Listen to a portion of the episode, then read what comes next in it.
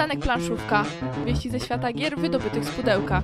Dysputy, recenzje, smaczki. Audycja, podcast i słowo pisane. Rozejdzie się po kościach co poniedziałek o 20. Witamy Was wiosennie przy mikrofonach Mateusz Borowski, Łukasz Juszczak i Agata Borowska. Audycja Przystanek Planszówka. Rozpoczynamy. Będzie to przedostatnia audycja kwietniowa, bo za tydzień jest lany poniedziałek, tak zwany Wielki Poniedziałek. Więc... A my wody nie lejemy, więc nie ma to tamto, nie będzie nas. Więc nie będzie nas, będziemy susi, jak to zwykle z nami bywa dziennie dla nas na audycję. Także super, jak jesteście z nami dzisiaj, można się trochę na zapas nasłuchać, a tak naprawdę to wiadomo, że my chcemy Was słuchać również. Dlatego jeżeli graliście w Patchwork Doodle, albo w JupiTajnie, to zachęcamy do tego, żebyście dali nam znać pod postem na Facebooku, bo my chętnie zawsze Wasze opinie przytoczymy. Czyli Patchwork Doodle dzisiaj i będzie też taka gra dla par. To taka niecodzienna sprawa. JupiTajnie nie ma wariantu solo. Chyba, że się z kimś pokłócicie, to może wtedy zrobić wariant solo. Newsy? Okej. Zacznę od tego, że dobry hack and slash na planszy. Myślę, że nie tylko ja bym pograł w taką planszówkę, która przyniosłaby mnie w klimaty rodem z klasyka gatunku, czyli Diablo. I w ubiegłym tygodniu Czech Games Edition i Rebel narobiło nam smaka zapowiadając grę Sanctum. Ta podobno trafnie przenosi rozwiązania z gier komputerowych RPG na planszę. W czasach dużej konkurencji, nakręcanie hype'u, zanim jeszcze gra się ukaże, wydawcy nauczyli się nieco dozować nam informacje, zatem niestety niewiele wam o niej powiemy. Oprócz klimatycznego teasera na YouTubie, który możecie obejrzeć, i grafik przedstawiających 4 figury, kilka kart i pudełko. Niewiele na razie więcej możemy powiedzieć. Wiemy praktycznie tylko tyle, że Sanctum to była wspaniała metropolia, która dziś stanowi ostoję światła na świecie, który świat został okryty oczywiście mrokiem, jak to w takich opowieściach. Wokół tej krainy Sanctum pełno demonów i zapytacie się pana premiera, jak żyć w takich czasach? Bardzo prosto. Wybrać bohatera, zebrać ekwipunek i siekać demony. Każda przygoda podczas takiej wędrówki przybliżać nas będzie do nie byle kogo, bo lorda demonów. Aby go pokonać, będzie trzeba ulepszać sprzęt, dostosować taktykę walki, aby stawiać czoło trudniejszym przeciwnikom. Będą kości, ale podobno nasze przetrwanie będzie zależało od naszych wyborów, a nie od kości. I co jeszcze wiemy o Sanctum? O Sanctum wiemy jeszcze to, że jej autorem jest Filip Neduk, który wcześniej podjął próbę przeniesienia klimatów znanych z gier komputerowych na planszę. To on jest właśnie twórcą gry wydanej w 2016 roku Adrenalina. Zatem z FPP przenosimy się do krypto-RPG. Czy utkniemy w tym świecie tak długo jak w Tristam? Czy świat będzie równie rozległy jak ten, który eksplorowaliśmy w Diablo 2? Przekonamy się jeszcze w tym roku, m.in. dzięki Rebelowi. W ramach wdzięczności będę za ciebie darmowo identyfikował przedmioty. Pytanie właśnie, ciekawe, czy będzie skrzynka na skarbie. Kostka Horoderimów. O, to wtedy więcej pomieścimy. Agata patrzy na nas jak na dziwaków, ale mój nekromata się na pewno ze mną stęsknił. Ja to tam najczęściej wskrzeszałem różne takie golemy i kościotrupy i tym podobne. I żelazne dziewice puszczałem. Biegałem czarodziejką z księżyca. A w jedynkę też grałeś? Tak, trochę grałem w jedynkę i była bardziej wymagająca niż dwójka. Diablo 2. Lord of Destruction potem był też fajny w dwójce, a w trójkę nie zagrałem. Także jak widzicie, nie tylko w planszówki gramy także, albo graliśmy w gry komputerowe. Stare, dobre Diablo, nie wiem czy dzieci jeszcze znają w ogóle takie klasyki gatunku. Mam nadzieję, że tak. Ale skoro zaczęliśmy od walki z demonami, kontynuujmy mroczne klimaty. I to bardzo mroczne, bo liski z Lisiego Królestwa szukają puchaterów, którzy uratują je przed koszmarami i problemami. Liski ojojanie. To gra kooperacyjna, której kampania wystartowała na Wspieram To i już się ufundowała, co przykuło moją uwagę oprócz tego, że mają bardzo charakterystyczne grafiki, które umiejscowiłbym gdzieś pomiędzy światem znanym z Onirimu i światem z bajek dla dzieci. Otóż jeden z cytatów, które pojawiły się na stronie kampanii, tutaj uwaga, cytuję. Trudno podczas gry usiedzieć spokojnie na krześle i nie machać rękami. To się zacząłem zastanawiać, co tak naprawdę autor ma na myśli, ale chociaż przyznaję, że jeszcze bardziej przykuło moją uwagę, kto jest autorem tych słów. Powiedział to bowiem Michał Oracz, autor Neuroshimy Hex, Tezeusza czy This War of Mine. Mimo wszystko mam nadzieję, że on nie machał rękoma po to, żeby się odepchnąć od tej gry, tylko z radości i ze strachu przed potworami. Zerknijcie na stronę kampanii. Zostało jeszcze ponad 20 dni do końca, już zebrano dużo ponad wymaganą kwotę. Liski ojojanie od wydawnictwa Gindi na Wspieram To. Warto się zainteresować, ta kampania naprawdę się rozwinęła bardziej niż myślałem. Ojojacie? Ojojane miejsca bolą mniej. Ojoj. No to kreciki robiły tak ojoj. Czyli mamy ojojanów, a skoro już jesteśmy na Wspieram To, tam też magiczna gra karciana Raveheart o magicznym technomelanżu. Łączy ona klasyczną karciankę kooperacyjną i mechanikę zdrajcy. Zadanie, które stoi przed nami, to odpowiedź na pytanie, kto zabił arcymaga. Droga do wyjaśnienia tajemnicy pełna będzie magii, przygód oraz szalonego humoru zrodzonego z tęsknoty za latami 80. i oczywiście imprezami techno. Tytuł od Ready Games jest coraz bliższy ufundowania. Jeżeli szukacie jakiejś imprezówki dla 3 do 5 osób, może skusicie się na ten tytuł, zajrzyjcie na Wspieram To, tam trwa kampania. I choć w tym tygodniu ze wszystkich stron napierać do nas będą docierać wieści dotyczące pewnego filmu, a raczej serialu, który rozpoczął się na HBO. Podobno już serwery tam im padły w nocy. Ciężko było oglądać. Czyli mowa tutaj oczywiście o klasyce fantasy, czyli Grze o Tron. Dobra wiadomość dla fanów innego, pewnie jeszcze bardziej znanego uniwersum. Otóż Władca Pierścieni Podróże przez Śródziemie ukaże się dużo szybciej niż planowano. Premiera została przesunięta i zamiast czekać na wakacje w samotną lub kilkuosobową podróż będziecie mogli ruszyć już 18 kwietnia i oczywiście polskim wydawcom, jak już informowaliśmy przy którychś newsach, będzie Rebel.pl. Oryginalnie Fantasy Flight Games, a tutaj na naszym rynku Rebel. Przyznam, że ten świat tolkienowski jest faktycznie coraz mocniej eksplorowany, ale to chyba dobrze. Tylko dlaczego kooperacyjnie? Żebyś mógł się razem wybrać z bohaterami w świat. Tak, próbują cię zachęcić. W samotną podróż, tak? Okej, zatem wróćmy jeszcze do świata crowdfundingu a propos kooperacyjnych gier. W zeszłym tygodniu informowałem, że na Kickstarterze ruszy kampania wydawnictwa Lucky Duck Games, której celem jest ufundowanie planszowej odsłony gry Kingdom Rush. I jak można było się spodziewać, obok takiej licencji gracze nie przeszli obojętnie. Do ufundowania potrzebne było $20,000, gdy zerkałem na kampanię w sobotę wieczorem, licznik wskazywał już ponad $320,000. Zatem trwa zabawa w odblokowywanie kolejnych celów. Kampania potrwa jeszcze 2 tygodnie, więc pewnie jeszcze sporo uzbierają. Wydawca na razie nie przewiduje polskiego wydania, ale zapowiedział, że zarówno instrukcja, jak i księga scenariuszy i ewentualnie inne elementy, na których pojawi się jakiś tekst, zostaną przetłumaczone na polski i udostępnione będą w formie takiej do wydruku, print and play. Recenzje prototypu przyznaję, że są naprawdę obiecujące, więc warto wpisać ten tytuł na listę tytułów, którymi warto się w tym roku zainteresować. Z kolei z polskiego podwórka Galakta potwierdziła, że będzie kontynuowała serię Exit.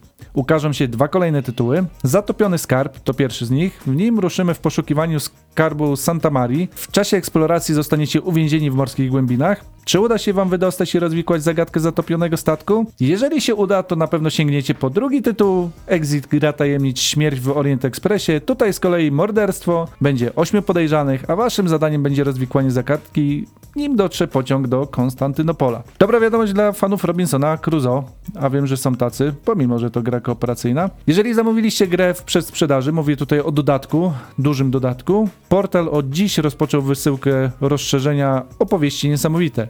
W nim Zaginione Miasto Z, czyli 5-częściowa kampania oraz 2 scenariusze, Polowanie na skazańców i W trzewikach bestii. A jeżeli nie zamówiliście gry w przedsprzedaży, musicie poczekać do oficjalnej premiery, która będzie miała miejsce 25 kwietnia. Gdy portal upora się z wysyłką dodatku do Robinsona, zacznie wysyłkę Match Night Ultimate Edition.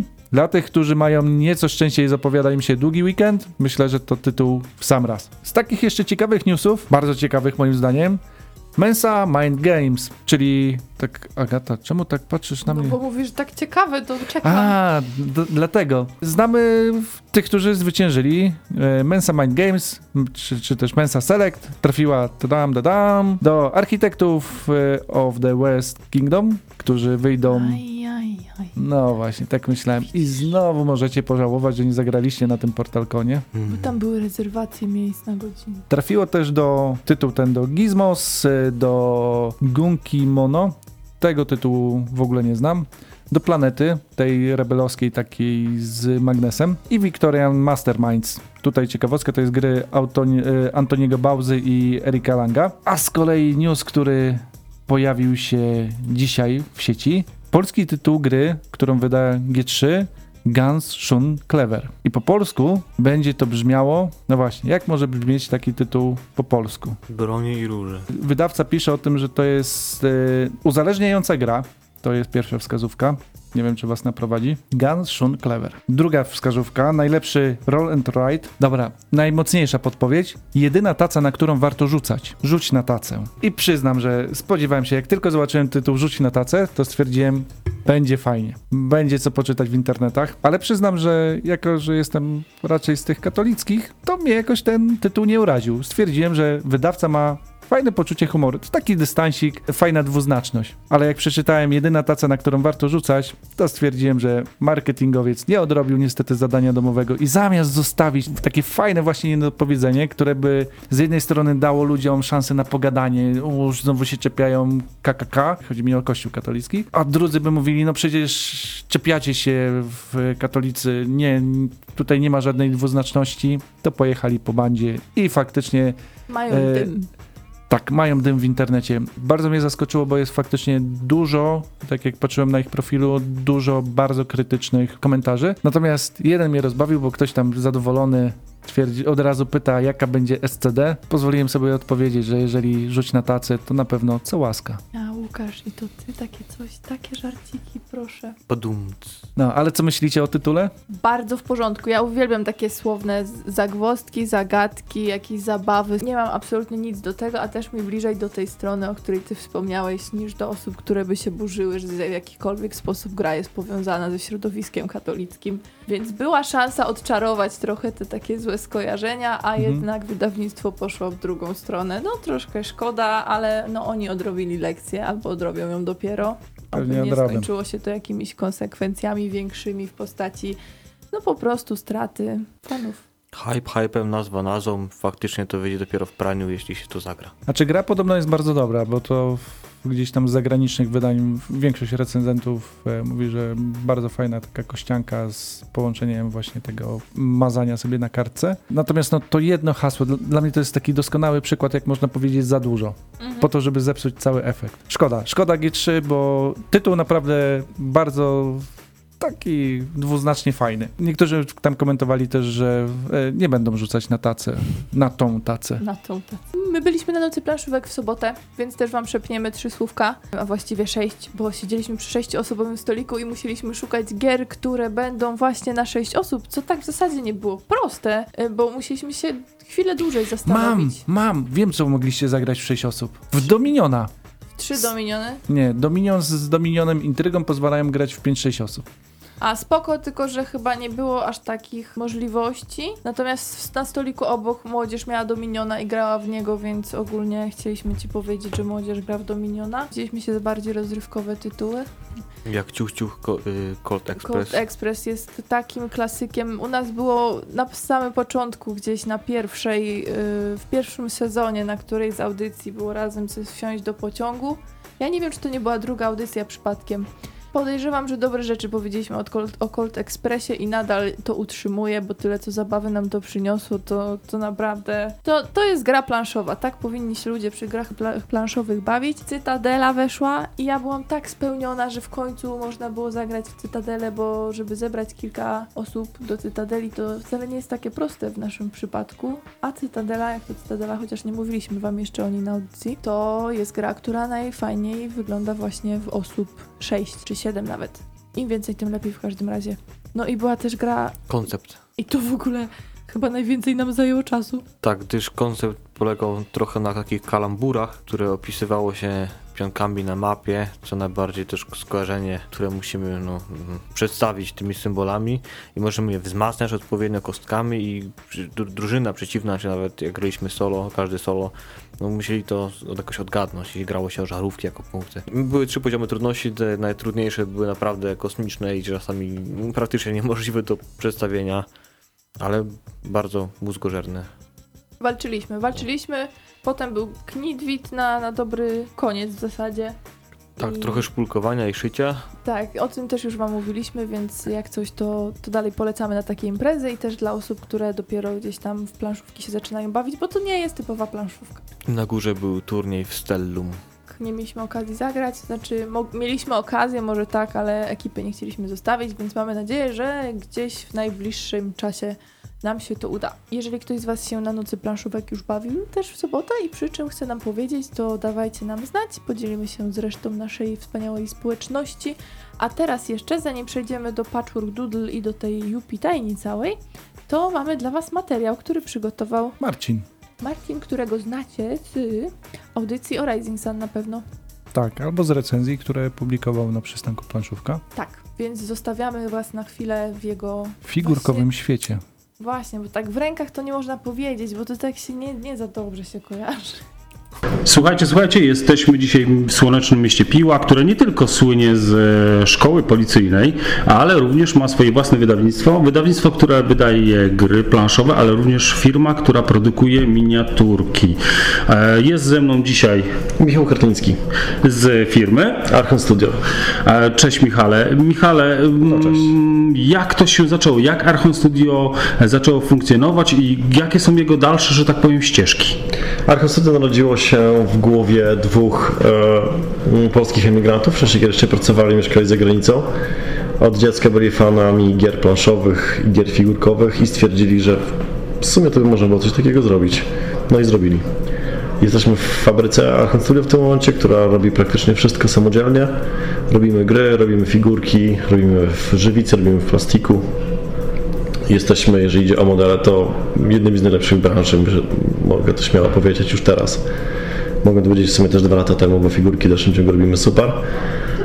I tak to trwa aż do dziś. Poza, jak to się mówi, konkursowo czy kuluarowo rozmawialiśmy, że zmieniacie też powoli technologię produkowania tych miniatur. Jakiś detal, zarys, w czym to będzie? Nasz model w przyszłości, możliwe, że już od końca tego roku, jeżeli chodzi o gry planszowe, a w przyszłym roku już na pewno będą produkowane w plastiku, a nie w żywicy. Oznacza to, że modele będą albo w częściach, albo będą już złożone przez nas, ale nie będą jednoelementowe jak teraz, ale dzięki temu będą trwalsze, będą miały lepszy detal wbrew pozorom i będą troszeczkę lżejsze. O, tyle z inżynieryjnego punktu widzenia. Wszyscy w świecie planszówkowym znamy oczywiście takie wydawnictwa jak Portal, jak Galakta. Wasze studio, chociaż młode wydawnictwo, ale możemy już zauważyć, że wybija się na arenie przede wszystkim międzynarodowej. W czym tutaj taki szczegół, jakiś hochlik, który rzeczywiście Was wybija na tle tych pozostałych firm? Na dzień dzisiejszy Galakta i Archon Studio to są firmy tak naprawdę, które funkcjonują w innych galaktykach. To było niezamierzone. Galakta to jest firma, która ma bardzo silną obecność w sferze hurtowej, w sklepach, które istnieją, w sklepach typu Brick and Mortar. Gry Galakty czy Portalu kupuję przede wszystkim w polskich sklepach z planszówkami. Jeżeli ktoś wyjdzie z domu i pójdzie do centrum handlowego, to zobaczy logo Galakty na pudełkach wszędzie. W przypadku Archon Studio my jesteśmy firmą, która się narodziła na Kickstarterze i powoli dopiero zaczynamy z Kickstartera wychodzić jako ekskluzywnego kanału dystrybucji i sprzedaży. Dlatego też, kiedy ktoś pójdzie do sklepu z grami planszowymi, to naszych gier raczej nie odnajdzie, gdyż nasze gry są sprzedawane jakby bezpośrednio już na Kickstarterze. Dlatego, że tak się wyrażę, jesteśmy w cudzysłowie nieznani. Dziennikarze i osoby zajmujące się branżą gier planszowych przede wszystkim skupiają się na tym, co jest wszechobecne. Dlatego tutaj Galakta czy Portal to są marki, które są bardzo znane. My funkcjonujemy bardziej, że tak się wyrażę, internetowo, ale to też się będzie zmieniać prawdopodobnie już od tego roku. A natomiast jeżeli chodzi o szczegół, który nas wyróżnia, to jesteśmy firmą, która robi wszystko samodzielnie, więc możemy sobie pozwalać na dopieszczanie produktów, jak tylko nam na tym zależy. Możemy sobie pozwolić na niekończące się iteracje modeli, zasad, komponentów papierowych, jak i plastikowych czy żywicznych. Dlatego też nasze gry wyglądają po prostu i czują się inaczej od samej takiej strony materiałowej. Okej. A do tej pory jakie tytuły wyszły z Waszej stani? Czym możecie się pochwalić? Tutaj taka chwilka próżności, żeby rzeczywiście gdzieś tam, powiedzmy, zaprezentować naszym słuchaczom te tytuły, którymi już możecie się, że tak powiem, delektować. Nasza firma zaczęła swoją przygodę z Kickstarterem i grami planszowymi, wydając grę pod tytułem League of Ancient Defenders. Jest to gra planszowa z figurkami, która jest niejako przetłumaczona na język planszówkowy mob, to jest gier z gatunku moba. To są tytuły typu Dota czy League of Legends. Nasi game designerzy bardzo lubią te tytuły, bardzo lubią ten styl gry, więc postanowili w jakiś sposób przetłumaczyć to na język gier planszowych i tak też powstał League of Ancient Defenders. Jeśli dobrze pamiętam, to było około $ćwierć miliona, co nie było aż takim złym wynikiem jak na firmę, która pierwszy raz, że tak się wyrażę, startuje z czymś na Kickstarterze, jest nieznana. Po League of Ancient Defenders przyszedł czas na gry typu Tower Defense i tak powstał Vanguard of War. Vanguard of War jest również grą planszową z dużą ilością komponentów typu figurki jednoczęściowych. Jest to gra, która tak samo jak League of Ancient Defenders, czyli Load, zyskała drugą wersję niejako. To się nazywa potocznie w branży reprint. Niedawno Vanguard of War miał swój reprint, trochę wcześniej swój reprint też miał Load pod wdzięczną nazwą Reload. Pozdrawiam fanów Metaliki. Zarówno w jednym, jak i w drugim przypadku gry zostały wzbogacone o nowe modele, nowe zasady, nowe dodatki, etc. Inny tytuł, który jak na razie jest naszym największym sukcesem finansowym i, że tak się wyrażę, artystycznym, to jest Chronicle X. To jest gra również figurkowa, również planszowa, zainspirowana mocno serią gier XCOM z lat 90., której wielkim fanem są nasi włodarze, nasi game designerzy, w sumie my wszyscy, którzy lubimy gry, to nie można nie przejść przez etap XCOM w swoim dzieciństwie. I tak też powstał Chronicle X, który jest niejako odpowiedzią na brak tego typu tytułów w świecie planszówek. Oprócz tego mamy też dywizję mocno zorientowaną na modele i figurki, które są skierowane przede wszystkim do hobbystów. Stąd też się pojawiły projekty typu Empire of Man. Empire of Man był produktem wydanym w Żywicy. Były to modele kolekcjonerskie w dwóch frakcjach, piechota plus pojazdy. Następnym tytułem, który zaspokaja potrzeby hobbystów przede wszystkim, to jest Rampart. Rampart jest to system modelowanego terenu, bezklejowego, że tak się wyrażę, który został również wydany na Kickstarterze całkiem niedawno, właśnie kończymy jego produkcję i to już jest system, który jest wykonany w całości w plastiku. Ponieważ mamy całą nietechnologiczną własną tutaj, że tak się wyrażę, pod strzechem, jeżeli idzie o produkcję skomplikowanych modeli w plastiku, to zamierzamy produkować tylko znacznie więcej i wydawać więcej tytułów z wykorzystaniem tej technologii. Oprócz tego planujemy teraz wydać coś takiego jak Dungeons & Lasers, a to pewnie o tym opowiem przy okazji, jak będziemy rozmawiać o naszych planach na przyszłość. Polska firma produkująca w Polsce, a mimo wszystko tytuły wydawane są w języku angielskim. To taka przekora, czy generalnie kierunek, w którym firma Archon Studio idzie? To nie jest ani przekora, ani celowe działanie. Jest to działanie świadome, wynikające z modelu biznesowego, w jakim obecnie funkcjonuje Archon Studio. Archon Studio sprzedaje swoje produkty przede wszystkim, właściwie tylko i wyłącznie na Kickstarterze. Kickstarter jest areną międzynarodową samą w sobie i ilość naszych polskich fanów na Kickstarterze póki co nie uzasadniała budżetowo tłumaczenia gier na język polski. W przypadku projektu na Kickstarterze bardzo ważne jest to, aby nie dodawać do projektów czegoś, co potem może spowodować opóźnienia, bo na przykład nie zostało to poprawnie sfinansowane wcześniej przez backerów. Dlatego też gry dotychczas nie wychodziły w języku polskim. Zmienia się to, gdyż zmieni się też nasz model biznesowy w najbliższym czasie. Znaczy może aż tak najbliższy, bo to będzie raczej trzeci kwartał, ale zajdą pewne zmiany. Mianowicie będziemy szerzej wchodzić w Polsce także w kanał sprzedaży sklepowej. Oznacza to znacznie większe dotarcie do polskiego odbiorcy, którego jest nieskończenie razy więcej w sklepach i gralnych rozsianych po całej Polsce niż na Kickstarterze. Umożliwi nam to poprawne finansowanie tłumaczy naszych gier na język polski. Taką naszą własną jaskółką i balonikiem próbnym jest Vanguard of War, druga edycja, która też będzie przetłumaczona na język polski i wydana w języku ojczystym. Tak więc nie jest to ani celowe działanie z naszej strony, ani przekora, jest to po prostu część pewnej ewolucji, którą nasza firma przechodzi, gdyż my zaczęliśmy swoją karierę na języku międzynarodowym, a nie w Polsce.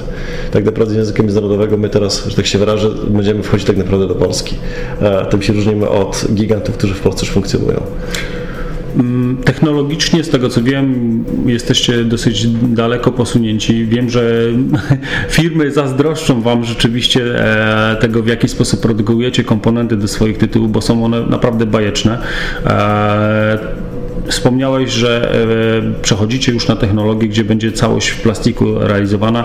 Do tej pory te miniatury, na które właśnie patrzę, były wykonywane w jakiej technologii, jeżeli możesz nam przybliżyć, bo wiem, że oczywiście tutaj bezpośrednio nam powiedzieć nie możesz z racji procesu technologicznego, ale chociaż przybliżyć, w jakim systemie one były robione. Dotychczas produkowaliśmy modele z wykorzystaniem jako bazowego budulca żywicy i kilku innych składników. Umożliwiało nam to robienie modeli o wysokiej szczegółowości jednoczęściowych, co w przypadku graczy gier planszowych jest zbawieniem. Oni nie przepadają aż tak za sklejanie modeli, jakby się nam mogło wydawać. Zmiany, które teraz przechodzimy, to jest porzucenie tego procesu technologicznego i przejście w całości na plastik. Wykonywanie miniatur do gier z plastiku jest czymś, co charakterystyczne jest dla producentów w Chinach tylko i wyłącznie. Jeśli się nie mylę, to w Europie to robiły tylko Games Workshop z wiadomych względów. Natomiast my jesteśmy pierwszą firmą oprócz wyżej wymienionego giganta branży i lidera branży, którzy będą to robić w plastiku w Unii Europejskiej. Modele z plastiku wymagają w jakiś sposób zawsze składania. W przypadku gier planszowych najczęściej to jest coś techniki typu push fit, czyli są to duże elementy, które się po prostu wciska, one się trzyma, nie wymagają klejenia. Więc będzie to duża zmiana zarówno dla nas, jak i dla naszych fanów. Ale pierwsze testy, jakie sobie przeprowadziliśmy tutaj w biurze, są bardzo obiecujące. Okej, to tak na podsumowanie, czy możemy uchylić takiego rąbka tajemnicy, jakie nowości jeszcze czekają graczy, przynajmniej w nadchodzącym czasie, w najbliższym roku, co mogą się spodziewać, żeby sobie pograć? Tak, co nas czeka w tym roku? Na pewno w tym roku czeka nas dużo elementów związanych z szeroko rozumianym terenem do gier. Zamierzamy wydać i rozwinąć projekt pod tytułem Dungeons and Lasers. Będzie to system modularnych korytarzy i pomieszczeń dla graczy RPG, który, uwaga, nie będzie tylko fantasy, ale będzie też reprezentować strefę science fiction. Czyli będziemy mieli wszelkiego rodzaju kosmiczne bazy, pomieszczenia, ambulatoria, etc., których po prostu na rynku obecnie nie ma. A gracze w RPG, którzy lubią science fiction, mi się wydaje, że to docenią, że wreszcie się coś pojawiło na rynku. Właśnie mamy pierwszy prototyp z plastiku, składał się świetnie.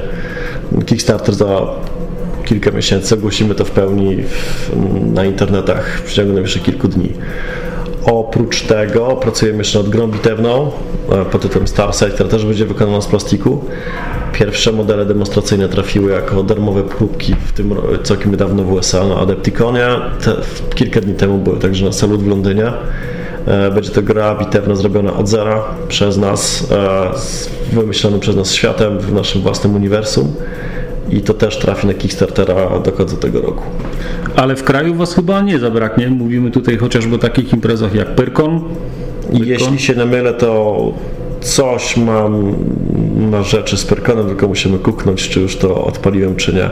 Ale nie wyjeżdżamy z Polski w żaden sposób. Nasza ekipa na pewno będzie wam dopingować i będziemy was wypatrywać przede wszystkim też na Pyrkonie. Oczywiście z naszej strony zaproszenie do Bydgoszczy na audycję już na antenie w studio. Bydgoszcz, piękne miasto. Póki co serdecznie ci dziękuję za ten poświęcony czas. Ja tobie dziękuję za wizytę. Do zobaczenia. Dziękuję. Stanek Planszówka. Wieści ze świata gier wydobytych z pudełka. Dysputy, recenzje, smaczki. Audycja, podcast i słowo pisane. Rozejdzie się po kościach co poniedziałek o 20. Kamil dzisiaj pisze nam, że grał w zwykły patchwork, po tylu rozegranych partiach wciąż mu się nie nudzi. Bardzo spoko. Od tego oczekujemy od gier, żeby nam się nie nudziły nawet po takim długim czasie. Mamy też jeszcze kilka miłych zdań na temat Patchwork Doodle. Magda pisze, że no jasne, że grała, że jest super. Ewa pisze, że non stop w to gra. Także chyba coś wciągającego w tym Patchworku Doodle jest. A jest i jest trochę do malowania. Trochę przybliżę zasady, jak w ogóle ten Patchwork wygląda od innych Patchworków, bo się różni. W Patchwork Doodle możemy grać od 1 do 6 osób. Od 8 lat, myślę, nawet wcześniej, jak ktoś jest kumaty, może ładnie malować te fikuśne niczym z Tetrisa. Czas gry około 20 minut, chyba że ktoś robi duże pejzaże, to może trochę więcej. Wydawnictwo Lacerta, autorem jest Uwe Rosenberg, a zainspirowany pomysłem Jordi Adama. Tak, to już zaznaczone nawet jest, więc to nie jest jego pierwotny pomysł. Ilustratorem jest Clemens Franz. Zawartość pudełka. Znajdziemy tam notatnik, 82 stronnych arkuszy, czyli mamy już trochę na rozgrywki. 6 ołówków, 10 kart startowych, 30 kart skrawków materiału, 1 przejście na kostka z wartościami 2 jedynki, 2 dwójki, 2 trójki, 1 pionek i instrukcja. Jaki jest cel gry? No możliwe jak najdokładniej zapełnić nasz arkusz z krawkami, by zostawić najmniej wolnej przestrzeni. Taki jest w sumie ogólny cel gry i finałowy nasz obraz. Jak się do tego przygotować? No, tasujemy karty z krawków, układamy w zakrytym stosie, dobieramy 8 tych kart i układamy je w okrąg wokół tego stosu. Pionek układamy pomiędzy 2 dowolnymi kartami z krawków, kostkę kładziemy nieopodal, żeby każdy miał ją w zasięgu. Każdy z graczy otrzymuje kartę startową, kartę z notatnika i jakiś ołóweczek, czy tam jakieś wspólne kredki.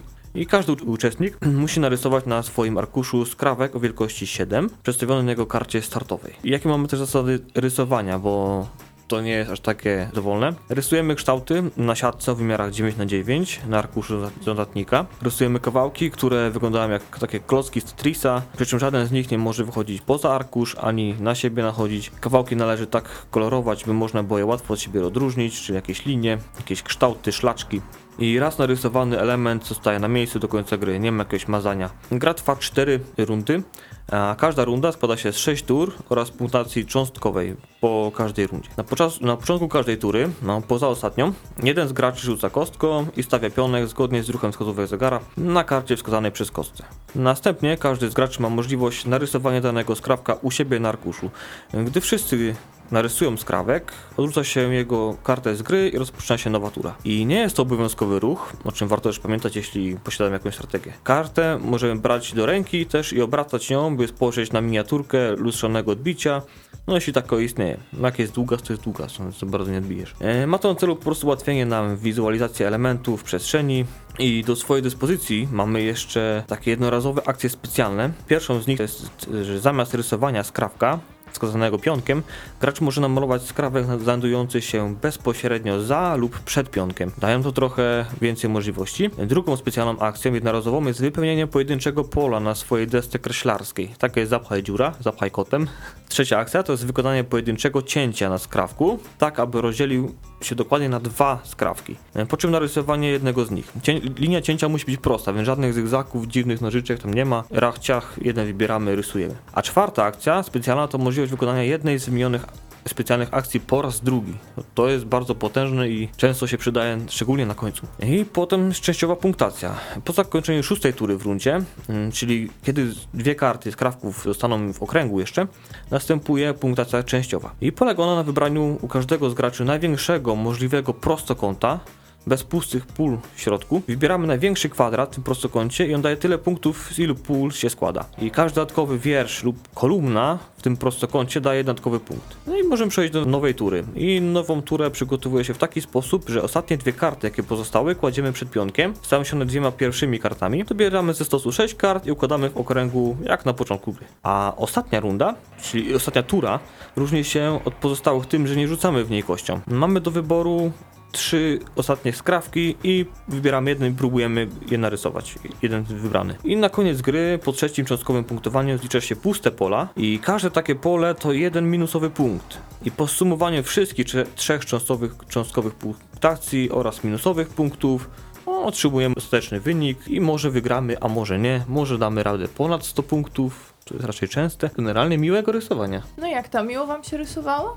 Czy to nie dla was w ogóle rozrywka? Mi się podobały szlaczki, szczególnie gdy przypomniały mi się te wszystkie z okresu zerówki, podstawówki, lekcja, szlaczek pod tym, różne kształty, wężyki. Myślę, że to jedna z takich gier, w którą od razu będziecie wiedzieli, czy chce się grać, czy się nie chce grać, no bo to tak trudno chyba z gry na grę się przekonać do rysowania, albo zniechęcić do rysowania. No tak z reguły od razu się wie, co się do niej czuje. Mi się bardzo podobało, szczególnie jak miałem kredki do wyboru, chociaż ja jestem za tymi toksycznymi kredkami, ponieważ są bardziej wyraziste. W sensie świecowymi? Nie, toksycznymi. Toksycznymi, okej, to nie wiem jakie to są. Takie z chemią, takie, że bardzo barwią, może potem umrzeć po rysowaniu. Jezu, dobra, to już by była jakaś gra z dziwną interakcją chyba. A jest w ogóle w tej grze klimat? Co ty w ogóle za pytania? My mamy jeszcze JupiTajnie do omówienia, to nie wiem, czy tak na 20 minut, to czy możemy rozkminiać takie... Nie, bo mnie zaintrygował klimat. Nie wiem, czy się wczytaliście, o czym jest ta gra, bo tu się okazuje, że zrobienie tego kocyka nie jest wcale takie proste, więc jest potrzebne deska kreślarska. To już mnie gdzieś tam mocno zaintrygowało, bo się poczułem ni to jako architekt, ni to jako osoba szyjąca kocyk. Okej. Znaczy już temat normalnego patchworka jest dość intrygujący, szycie kocyka, i jeszcze nie widziałem, aby tak wielu mężczyzn szyło kocyki jak w patchworku, czy tam kołderki, a tutaj jeszcze mamy do tego młodego architekta, który sobie kreśli na desce kreślarskiej. Intrygujące. No to powiem Ci, że jestem bardzo zaskoczona, że to Ty byłeś tą osobą, która jakikolwiek klimat chciała w tej grze znaleźć, więc no spoko, fajnie. Ale widziałem w tej grze już wiele rzeczy. Widziałem obrazy Moneta, widziałem jaszczurki, widziałem różne inne rzeczy. Wszystko też potwierdzamy. Agata nam pokazywała, Agata Lacerty, która była tutaj na 100. audycji, pokazywała nam, my już to chyba wspominaliśmy nawet na poprzedniej audycji, że naprawdę dzieła sztuki się tam tworzą. Nie wszyscy ograniczają się tylko do zamalowywania różnymi kolorami kwadratów, tak jak na przykład robiłam to ja. Mateusz wczuł się. Niespodziewanie najbardziej z nas wszystkich. Po prostu szlaczki odchodziły takie, że petarda, dlatego szacunek, będziesz dobry w kolorowanki, to trzeba praktykować. To się talent marnuje. W kolorowanki, czyli musimy mieć już określone jakieś kontury, żeby nie wyjeżdżać. Zresztą myślę, że ołówek byłby dla mnie niewystarczający, gdyż jak mam paletę kolorów, no chociażby niewielką, zawsze ułatwia to zakolorowanie kafelka swojego, żeby rozróżniał się od innych, a niekoniecznie wymyślać kolejny jakiś szlaszczek, który też jest szary. Kolorki bardzo pomagają. A na to można użyć ołówek plus kredka i już jest petarda. Można też stosować wzory, bo te wspomniane obrazy, o których wspominał Łukasz, no to też prezentowały najróżniejsze kształty, dlatego nie trzeba się ograniczać do kolorów. Acz, no tak jak mówi Mateusz, są użyteczne i też sprawiają, że malowniczo wasze kocyki wyglądają, czy to już nie są kocyki, tak? Są kocyki. Nie są. Nie, to są, nie są szkice kocyków. Szkice kocyków, dobra. Łukasz, dążyłeś często, żeby ułożyć jakiś wielki kwadrat? Czy po prostu jakiś random robiłeś tam? Początek jest na pewno chaotyczny jak w normalnym patchworku. Tu jest o tyle łatwiej, że nie musimy... Znaczy jest o tyle wygodnie, że nie musimy w jakiś sposób przylegający dokładać tych kafelków. Nakładamy w dowolne miejsca i jest to taka fajna łamigłówka w tym momencie, nie? Bo faktycznie staramy się gdzieś jakoś je dopasować, żeby mimo wszystko nam dziury w tym kocyku nie powstawały. Optymalnie zawsze duży kwadrat tworzyć, nie zawsze to wyjdzie, ale jest to takie przyjemne kombinowanie. Co ciekawe, wszyscy startujemy z prawie tego samego miejsca, bo się różnimy tylko jednym klockiem, który jest dołożony. Potem wszystkie teoretycznie, w cudzysłowie, dokładamy, czy też dorysowujemy takie same, a się okazuje, że te różnice w punktacji potrafią mimo wszystko gdzieś tam zaskoczyć, nie? Że jednym to wyjdzie, gdzieś to przestrzenne układanie, drugim nie. I możemy pominąć klocek, bo to jest opcjonalne, żeby narysować dany kształt. Nawet jak komuś nie wyjdzie to projektowanie tak, jak wyszło współgraczom, to myślę, że nie jest to na tyle frustrujące, żeby móc się załamać i żeby zniechęcić do tej gry. Aczkolwiek jest jedna rzecz, która może zniechęcić do tej gry. Rysowanie. Jeżeli jesteście takimi gamerami nastawionymi na to, że siadam wieczorem i chcę zagrać 20 gier, tempo, ruch za ruchem. Nie, to nie jest gra dla was. Nie spieszmy się, chociaż planszówki zróbmy slow. Nie, właśnie to jest taka planszówka slow food, nie? Takie zwolnij, usiądź, nie stresuj się tym, że ktoś dłużej zamalowuje kafelek niż ty, bo znajdą się osoby takie jak Mateusz, które zrobią z tego dzieła sztuki. Ty niekoniecznie będziesz chciał robić dzieło sztuki, ale to sobie przynajmniej miło spędzisz czas. Taki fajny chill out przy tym był, nie? Tak, dlatego też nie bierzcie tego jakoś mega ambicjonalnie, w sensie, że trzeba nie wiadomo co narysować. Jeżeli ktoś nie jest uzdolniony plastycznie, na przykład nie jestem, to nie znaczy, że się będzie źle bawił przy tym. Jeśli ta gra miałaby klocki, które są tekturowe i byłoby tam powiedzmy 6 każdego egzemplarzu, bo jest 6 graczy, no to dałoby to się układać, trochę byłoby takie skomplikowane, bardziej ubongo, ale jeden ruch nie mógłby działać, ten ruch specjalny cięcia, chyba że gra byłaby Legacy. No właśnie, bo to... Łamiesz go na pół i dokładasz. Ale te 4 akcje też są bardzo ciekawe i przydatne i takie trochę urozmaicające i też wpływające na to, że nie będziemy się jakoś bardzo frustrować tym, co się dzieje. Jeżeli coś nam nie pasi, to zawsze mamy 4 takie furtki i można z której z nich skorzystać. To są akcje, które z jednej strony ratują, z drugiej strony pokazują, kto umie jakoś optymalnie wykorzystać swój ruch. Szczególnie ten jeden specjalny ruch, który pozwoli właśnie jedno pole. Czasami jest kluczowe. Przez to, że tutaj jest kostka w tym patchworku, moim zdaniem jest trochę mniej takiego przeliczania. Znaczy możemy sobie patrzeć, jakie mniej więcej kształty są wokoło, bo ich jest tylko 8, tak? Potem 7, 6 i coraz mniej. Natomiast myślę, że tutaj ci gracze, którzy w normalnym patchworku lubili sobie daleko gdzieś tam wyliczać, co mniej więcej może do nich dotrzeć i sobie planować tak ruch, tutaj aż tak tego nie znajdą. Chociaż może się mylę, ja po prostu bardzo chilloutowo podchodziłem do tej gry i w tym znajdowałem fan. Nie ma też... Dzisiaj strasznie amerykańskich słów używam. Nie ma też dużego planowania, gdyż nie musi być, bo czasu zajmuje też malowanie same w sobie.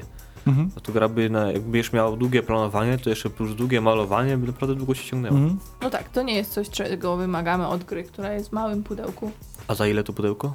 4-5 dyszek. Przyznam, że nie sprawdzałem. I możecie malować śmiało. Plus kredeczki jakieś fajne? Będzie dodatek kredki świecowe, będzie dodatek kredki jakieś tam, nie wiem, pastelowe. Tak, to jest niekończąca się opowieść. Dodatek plastelina. Ale to jeszcze a propos patchworka i dodatków, to tak szybko wspomnę, że Lacerta zapowiedziała wydanie patchworka Automa, który jest takim dodatkiem pozwalającym grać w normalnego patchworka solo. Jakieś 20 bodajże 4 karty, które wprowadzają jakąś mechanikę pozwalającą na samotną rozgrywkę w patchworka. Myślę, że fani patchworka to pójdą na to. A to z kolei myślę, że w solo można grać równie dobrze jak w gronie, bo tak naprawdę każdy sobie kocyk skrobie. Jak nie potrzebujecie towarzystwa przy stole, to... Co tam miałeś na tym kocyku, że musisz zaskrobać coś? Zupa ci się wylała? Zasłona była albo coś. Zasłona? Plama. Zasłon nie ma, tutaj są kocyki dzisiaj. Patchwork Doodle to nie do końca gra, planszówka w takim tradycyjnym słowa znaczeniu. Bazgranka. Bazgranka, o bardzo ładne słowo. I tak samo jest z JupiTajnią, o której też jeszcze zdążymy wam dzisiaj wspomnieć. To jest w ogóle taka pozycja od czapy, powiem trochę. JupiTajnia Couple, czyli JupiTajnia Para, to tę, którą my posiadamy, chociaż jest nas tutaj 3 w studio. To gra jest własności dwojga tutaj obywateli studyjnych, bo dostaliśmy to ślub prezent. I myślę, że to bardzo ciekawa jest opcja na ślub w ogóle, żeby dostać, gdyż to jest taka gra, która ma wzmocnić bliskość między partnerami i poprawić komunikację. I jak to działa, bo może wam się zaraz skojarzyło z Arkanami Miłości, bądź czymś w tym stylu. No to tak, tylko to jest jakby taka gra wstępna do Arkanów Miłości, może tak powiem. A przynajmniej w tą stronę powinno to chodzić. Ale już tak bez żartów. W grze znajdziecie klepsydrę, 2 kości sześcienne, talię 40 kart z pytaniami, talię 9 kart nagród. Karty koła ratunkowego są 2, po jednej dla każdej osoby. Jest karta refleksji, 3 karty puste, można sobie własną treścią wypełnić z tego, co rozumiemy. I jest jedna instrukcja. Projekt zrobiła Agata Pierzchała, a grafikę Marta-Lena Ordowska. I gra opiera się na zadawaniu pytań i aktywnym słuchaniu, i za te akcje będą przyznawane punkty. Partnerzy zdobywają te punkty wspólnie, także nie ma, że każdy sobie tutaj akurat kocyk skrobie, tylko punkty są wspólne. Trzeba określony pułap tych punktów osiągnąć. Gra się kończy, kiedy para osiągnie 30 punktów, natomiast co 10 punktów otrzymywana jest przez nich jakaś nagroda. I to są nagrody najróżniejsze. Można się do końca gry na przykład trzymać za jedną rękę, ale można też umówić się na randkę, jeśli się jeszcze nie było w tym tygodniu, albo wybrać na 30-minutowy spacer. No najróżniejsze są sprawy, których wam tutaj zdradzać nie będziemy, żeby nie psuć ewentualnej zabawy, ale wszystko to jest w dobrym smaku zrobione, to gwarantuję, i ma na pewno na celu to, żeby wzmocnić komunikację między parą. Co poza tymi nagrodami? Nagrody się właśnie jeszcze powiem, że wykonuje natychmiast albo się planuje najbliższe godziny lub dni, bo jak nie wiem, jest wspólna kąpiel na przykład, a dzisiaj nie macie wody, to sobie to zaplanujecie na następny wieczór, powiedzmy. Do jeziora. Nagroda będzie tym bardziej złożona, im dalej para zaszła w grze, tak też mówią twórczynie. I rozgrywkę zamyka pytanie z karty refleksji. Tam możemy sobie odpowiedzieć na pytanie, czego nowego dowiedzieliście się na waszej relacji podczas tej rozgrywki. I tutaj jeszcze ważna jedna sprawa, jest coś takiego jak parafraza, typu na przykład ja zadaję pytanie. Wiecie, jakieś takie wam podam. W jaki sposób chciałbyś świętować nasze rocznice? Odwracam krepsydle. Mateusz opowiada, jak bardzo chciałby i jak świętować nasze rocznice. Duża hawajska dla każdego. I wtedy druga osoba, czyli w tym przypadku ja, bo pewnie ze mną będzie tylko w to grał, mówi: więc jak rozumiem, to ty chciałbyś świętować rocznicę z dużą hawajską i tym? Dla każdego. Dla każdego. I ta osoba, która odpowiadała, uznaje, czy dobra, o to mi chodziło, dobrze to sparafrazowałeś, czy akurat czegoś tam nie zrozumiałeś i można sobie jeszcze pogadać, no ale umówmy się, no jak już się kogoś słucha i potem się powtarza jego odpowiedź, no to... To jest taki trochę głuchy telefon, ale bardzo krótka linia. No i widzicie, czy ktoś się wyłącza, czy faktycznie was słucha i tak dalej. To ogólnie na etapie jakimś takim związku poślubnym i tak dalej, no to wiadomo, że to bardzo gładko wchodzi, fajnie się o tym opowiada, ale myślę, że ta gra też doskonale się będzie nadawała, jeżeli chcemy faktycznie popracować nad komunikacją, jeżeli już jesteśmy w związku długo, jeżeli już jakieś kłopoty się pojawiły i najróżniejsze inne rzeczy, które się dzieją w trakcie wieloletnich takich relacji. Także jeśli taka rozrywka w ogóle was pociąga, to myślę, że to jest całkiem ciekawa idea. Coś bardzo fajnego do rozpropagowania. Jest też JupiTajnie Friends, czyli można grać z rodziną, z przyjaciółmi i też poznawać się w taki sposób. Jest zestaw Friends plus seks gratis. No, ale z tym seksem to było tak, że dziewczyny chciały w ogóle podjąć się wydania tego przez Polak Potrafi, ale nie wyszło. Ale widzę, że wydały to w taki inny sposób, także spoko. No z tym seksem to nie wiem, ja, no ciekawe, spróbowałabym w sumie tego, co tam JupiTajnie w ogóle za pytania proponuje, bo możemy na przykład... Jaki ma stosunek do pornografii i filmów erotycznych? To podejrzałem na zdjęciu na stronie. Aha, no ale zobacz, tu są niektóre rzeczy, podejrzewam, takie poruszane, nie tylko w tym JupiTajnie seks, ale również w tej naszej wersji dla par. Nie będziemy o tym rozmawiać, jeżeli nie będzie takiego bodźca, który by to zapoczątkował. I ja rozumiem też, że nie każdy w związku rozmawia o takich rzeczach, chociaż uważam, że powinien, ale może jest to jakiś sposób na przełamanie się, tak? Jeżeli nie możemy tak po prostu zacząć z kimś rozmowy, to może faktycznie gra skłonić nas do tego, aby coś takiego w ogóle zaszło. Jest jeszcze karta ratunkowa, jeśli faktycznie nie mamy pojęcia, albo na nas jest kłopotliwe jakieś bardzo mocne pytanie, mam jakąś srogą traumę. I telefon do byłego. No, na przykład. Przepraszam za moją ironię, ale tak jak w pełni rozumiem ideę, która stoi za tym, w pełni rozumiem to, co mówisz, że faktycznie to może mieć jakieś znaczenie terapeutyczne. Tak, jestem doskonałym przykładem tego, jak nie wszystkie narzędzia trafiają do wszystkich osób. Mhm. Może jestem stary, bo jestem najstarszy tutaj. Ale czegoś się na starość zawsze powołujesz. To, że nie rozmawiasz o takich rzeczach, nie znaczy. Ale to nie jest kwestia stary. Tego, że nie rozmawiam. Kwestia nie rozmawiasz. Kwestia rozmowy poprzez grę, która gra ma wymusić na mnie temat, jest czymś, co mnie strasznie blokuje. Mhm.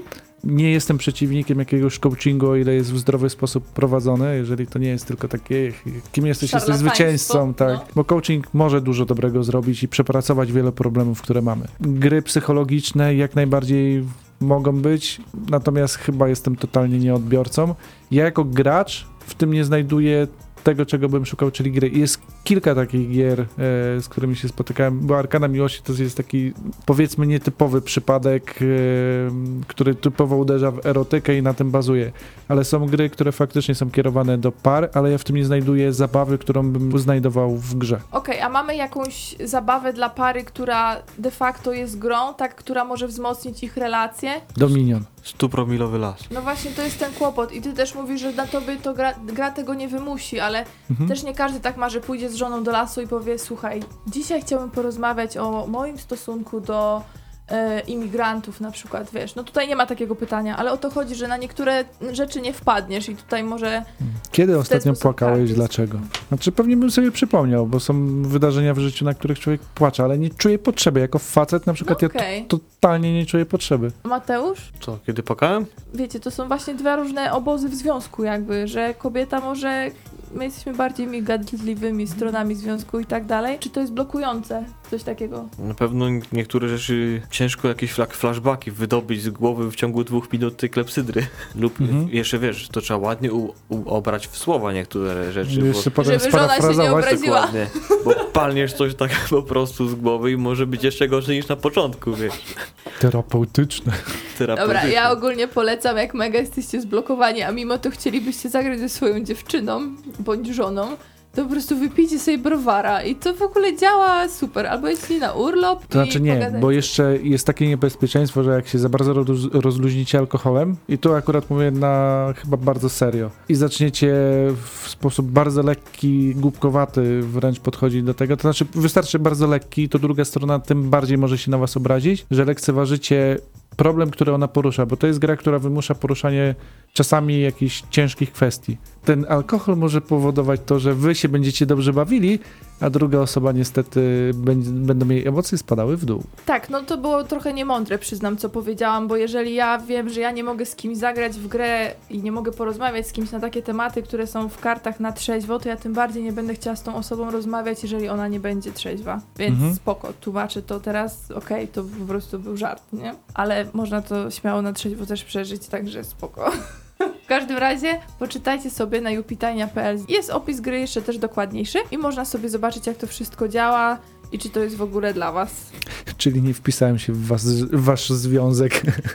Właśnie tak trochę przykro, nie? Bo już tak chcieliśmy, żebyś został u nas na tej kanapie i w ogóle, żebyśmy ciągle sobie grali w gry różne. No ale okej, nic z nas nie będzie. Łukasz, spoko. Myślę, że się słuchacze nie obrażą, jak nadal będziemy taki platoniczny związek mieli.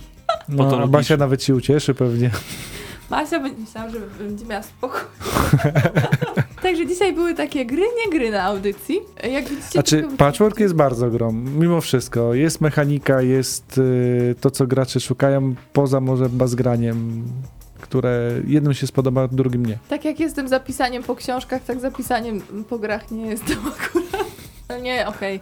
Gra jest przeznaczona do tego, żeby po niej pisać, więc spoko, może wam się nie zużyje. Na nocy planszówek prawdopodobnie jak będzie egzemplarz pokazowy, to się zużyje, bo w Knitwita już nie mieliśmy prawie miejsca, gdzie pisać, także na to nie liczcie, lepiej mieć swój egzemplarz pewnie. Ale gry lubią być grane. Lubią to być prawda. Grane, zgadza się. Jako, że mamy minutę, to życzymy wam wesołych świąt. Się odpoczęli, przeżyli je tak, jak lubicie najbardziej. Słyszymy się 29 kwietnia po Pyrkonie, więc jeśli będziecie na Pyrkonie i gdzieś dojrzycie Mateusza i mnie, bo Łukasz chyba się nie wybiera, to dajcie nam znać. Przybijcie im pionkiem, przybijcie pionkiem, znacznie nie jedzie na ten Pyrkon, a jeszcze każe nas bić pionkami. Wytknijcie palcem. Mateusz zapowiada cosplay w tym roku, podobno będzie świecił przykładem. Taką wielką latarnię. Wielka pluszowa latarnia się pojawi, nie dobra się nie prima pris, żebyśmy nie oszukiwali.